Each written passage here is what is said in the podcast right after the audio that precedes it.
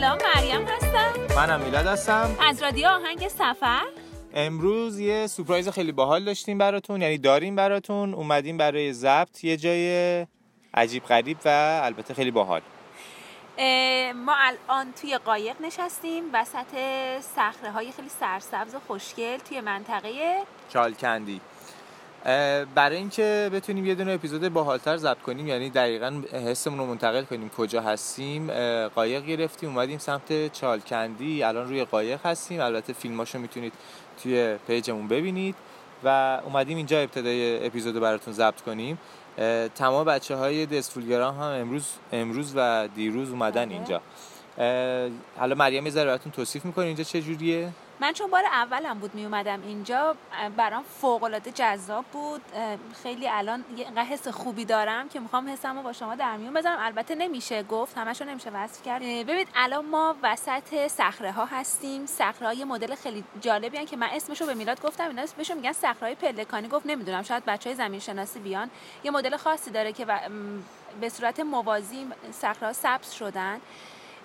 بوی خیلی مطبوعی میاد، خیلی بو تازه است، خیلی انرژی میده بهت. رنگ آب فوق‌العاده است، من ندیده بودم جایی همچین رنگ آبی رو.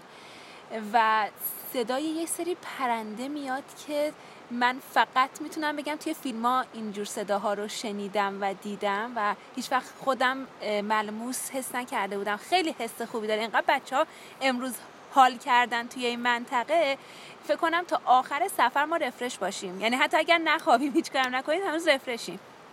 البته یه چیزی هم که الان اتفاق افتاده سبز بودن اینجاست که به گفته محلی‌ها توی هفت هشت سال اخیر اینقدر این صخره‌ها سبز نبوده. البته به خاطر بارندگی بارندگی زیاد بوده و بهار واقعی رو امسال میتونن ببینن.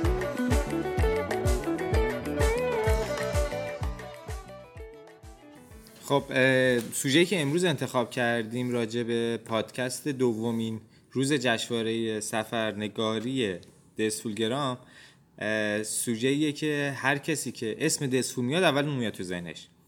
یعنی شما امکان نداره اسم دزفول رو بشنوید و این موضوع نیاد تو ذهنتون.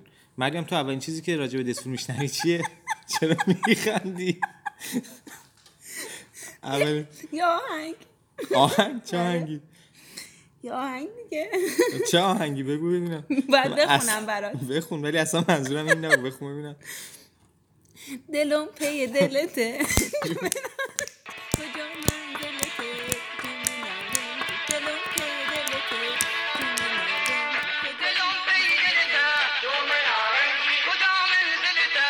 تو من آرنجی. دلم پی دلته. تو من آرنجی. کجا من دلته؟ تو من آرنجی.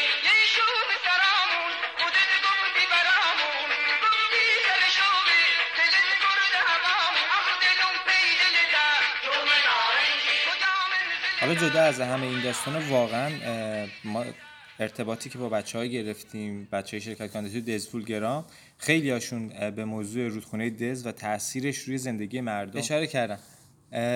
امروز هم که ما توی رودخونه روی رودخونه بودیم، همونجوری که توی اول وایس هم خودت گفتی، رنگ رودخونه خیلی جالب و جذاب بود برای ما که اتفاقاً سوژه یکی از بچه‌های شرکت کننده همین رنگ رودخونه است. بریم بشنویم صداشو برگردیم. خب توی دزفول یه چیز خیلی جالبی که دیدم اینه که رنگ بندی شهر خیلی جالب هست.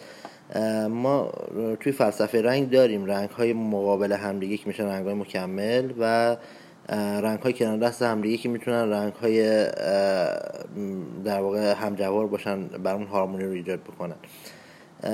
توی خیلی از شهرهای ایران مثل اصفهان، مثل یزد داریم که خشت‌ها نارنجی هستن یا زرد هستن یا طلایی رنگ هستن، حالا به هر تعبیری که توی هر شرایطی بخوای اینا رو ببینی، و وسطشون با کاشی‌کاری فیروزه‌ای یا آبی به نوعی کنتراست زیاد یا رنگ مکمل ایجاد شده و این زیبایی ناخودآگاهی که شما اونجا درک می‌کنی به خاطر مکمل بودن رنگ‌ها هستش. توی دزفول این مکمل بودن رنگ‌ها با آب و آجر هست رسماً. یعنی این خیلی برام چشمگیر بود چون شهر دزفول از بالا که بخوای نگاه کنید تو تپه‌ها که بیستی می‌بینی که آبی بسیار زیبای دز وسط شهر رد میشه و اطرافش پر از خشت‌های با رنگ‌های نارنجی و زرد و طلایی. حالا تعبیر شما از رنگ خشت هر چیزی که می‌خواد باشه یا آجر هر چیزی که می‌خواد باشه. این دوتا با هم رنگ مکمل میشن. خیلی جالب بود برام، رنگ دزفول خیلی شاخصه. ببین این که میگی رنگ رودخونه، من هنوز برام جای سواله، چون من همیشه شنیده بودم که چرا دریا آبیه، چرا رودخانه آبیه، چون آسمون رنگش رو منعکس میکنه توی آب. ولی این آب یه رنگی امروز داشت، نمیتونم بگم آبی بود، سبز بود، یه رنگ خاصی داشت. من هر چقدر به آسمون نگاه میکردم نه آسمون رنگی نیست، بعد تو آب نگاه میکردم، دستمو میکردم توی آب ببینم واقعا این رنگی به دستم میاد، ولی تو دست من خب آب بیرنگ بود. و هنوز که هنوز اون رنگ یادمه، اسمی هم ندارم براش، ولی واقعا محشر. سید علیرضا حسینیان هستم، مدت سیزده سال من تو لیدر دزفول هستم، البته تو لیدر محلی دزفول. بعد تخصصم ورزش‌های آبیه، ما هم جت اسکی داریم، هم قایق داریم، هم اسکی روی آب داریم، هم شاتل داریم، هم قایق‌های پارویی داریم. تفریحات ورزش‌های آبی اینجا بسیار زیاده. بعد مسافرایی که من تا حالا داشتم تو این سیزده سال بردمشون مثلا این ور اون ور، بیشترین جایی که خوششون اومده چالکندی دزفول بوده. این چالکندی که من میگم لذتش به شنا کردنش، یعنی ما الان شما نمیتونید، الان برای دیدن میتونید برید، ولی دیدن یک جزئی از اون لذت تفریح چالکندیه. خب در صورتی که وقتی اونجا شنا میکنید، وقتی اینجا که بهتون موج میدیم، جت اسکی میکنید، اسکی رو انجام میدید، شاتل میکنید، لذت های اینا رو میچشید. اینا یه چیزی فراتر از دیدنه. درسته. اونایی هم که دارن میبینن بیرون، تماشاچی هستن، هم خودشون یه لذت های دیگه. الان شما یعنی دارید روی این قضیه کار میکنید؟ یک قسمتی از پست های بنده با مربوط به رودخونه. خواه. حالا چه رودخونه، اصلا جریان داشتن رودخونه داخل دزفول، زندگی بخشیدن این رود که از وسط دزفول رد میشه. آی تو رهایی مثل پروانه دیوانه پرواز، تو صدایی زنده و ساده به زیبایی آواز. پلن اینه که میخوام رودخونه دز بگم چه تأثیری توی این منطقه کلن داشته، یعنی اینکه این آب با هر چیزی که ترکیب شده یه اتفاق جدید، با گیاه و اینا غذا فراهم کرده برای مردم، با چه میدونم صنایع دستیشون ربط داره به این، با خاک ترکیب شده، خشت و آجر و خونه فراهم کرده براشون و اتفاقای دیگه. آقا رضا این یه سری شبیه کلبه کنار دیواره رود هست که درهای کوچیک داره یا ورودیای خیلی کوچیک داره، اینا چیه داستانش؟ اینا از زمان زمان جنگ که داخل دزفول بوده، دزفولیا اومدن اینا رو با کلنگ زحمت کشیدن درش آوردن به نام کت. حالا دیگه شده یه مناطق تفریحی الان. یعنی اون موقع کاربرد چیز دیگه بوده برای جنگ؟ برای جنگ اومدن اینجا زندگی کردن. آها، برای اینکه از بمبارو اینا اینا احسن نجات. اوناشو که خراب شدن و اینا دیگه جایی نبوده، اومدن از این کتا در آوردن زندگی کردن داخلشون. الان دیگه برای تفریحشونه، تابستونا میان. تابستونا صبح میان قشنگ اینجا صابونه میزنن، آب تنیشون رو میکنن، ناهارشون رو میخورن، عصرونه‌شون هم میخورن که میرن خونه. این یه خاصیت داره این کت. تابستونا خنکه، زمستونا گرمه داخلش. رضا راننده قایقمون به نکته خیلی خوبی اشاره کرد. دزفول و مقاومت جدایی ناپذیرن. اتفاقا در این رابطه با یکی از شرکت کننده‌ها که من صحبت کردم، موضوع داستانی که قرار بود تو این جشنواره کار کنه همین ادبیات پایداری بود.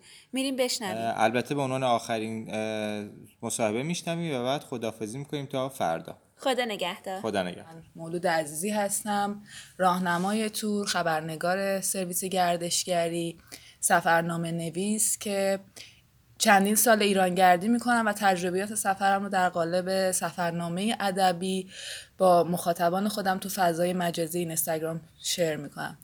توی جشنواره سفرنگاری دزفولگرام مشخصاً موضوعی که بهش پرداختم ادبیات پایداری هست، یعنی وارد هزار توهای زندگی شخصی مردم دزفول شدم با کرکترهای مختلف، مشاغل مختلف، بازاری‌ها، مردم عادی، کسانی که در واقع زوایای پنهان جامعه دارن زندگی میکنن و تا حالا دیده نشدن، در کنارشون این روزها رو سپری کردم، تجربیاتشون رو شنیدم و در قالب سفرنامه نوشتم. به خصوص که ما در شهری هستیم که عنوان شهر مقاومت هست. بلدالسفاریخ بارها مورد هجوم موشک‌ها قرار گرفته، بسیاری از مردم تجربه جنگ دارن، بسیاری از خانواده‌ها شهید دادن و عنوان شهر مقاومت و پایداری هم که شایسته این مردم هست. بنابراین زندگی اینها بدون این گذشته‌ای که پشت سر گذاشتن هیچ معنایی نداره امروز.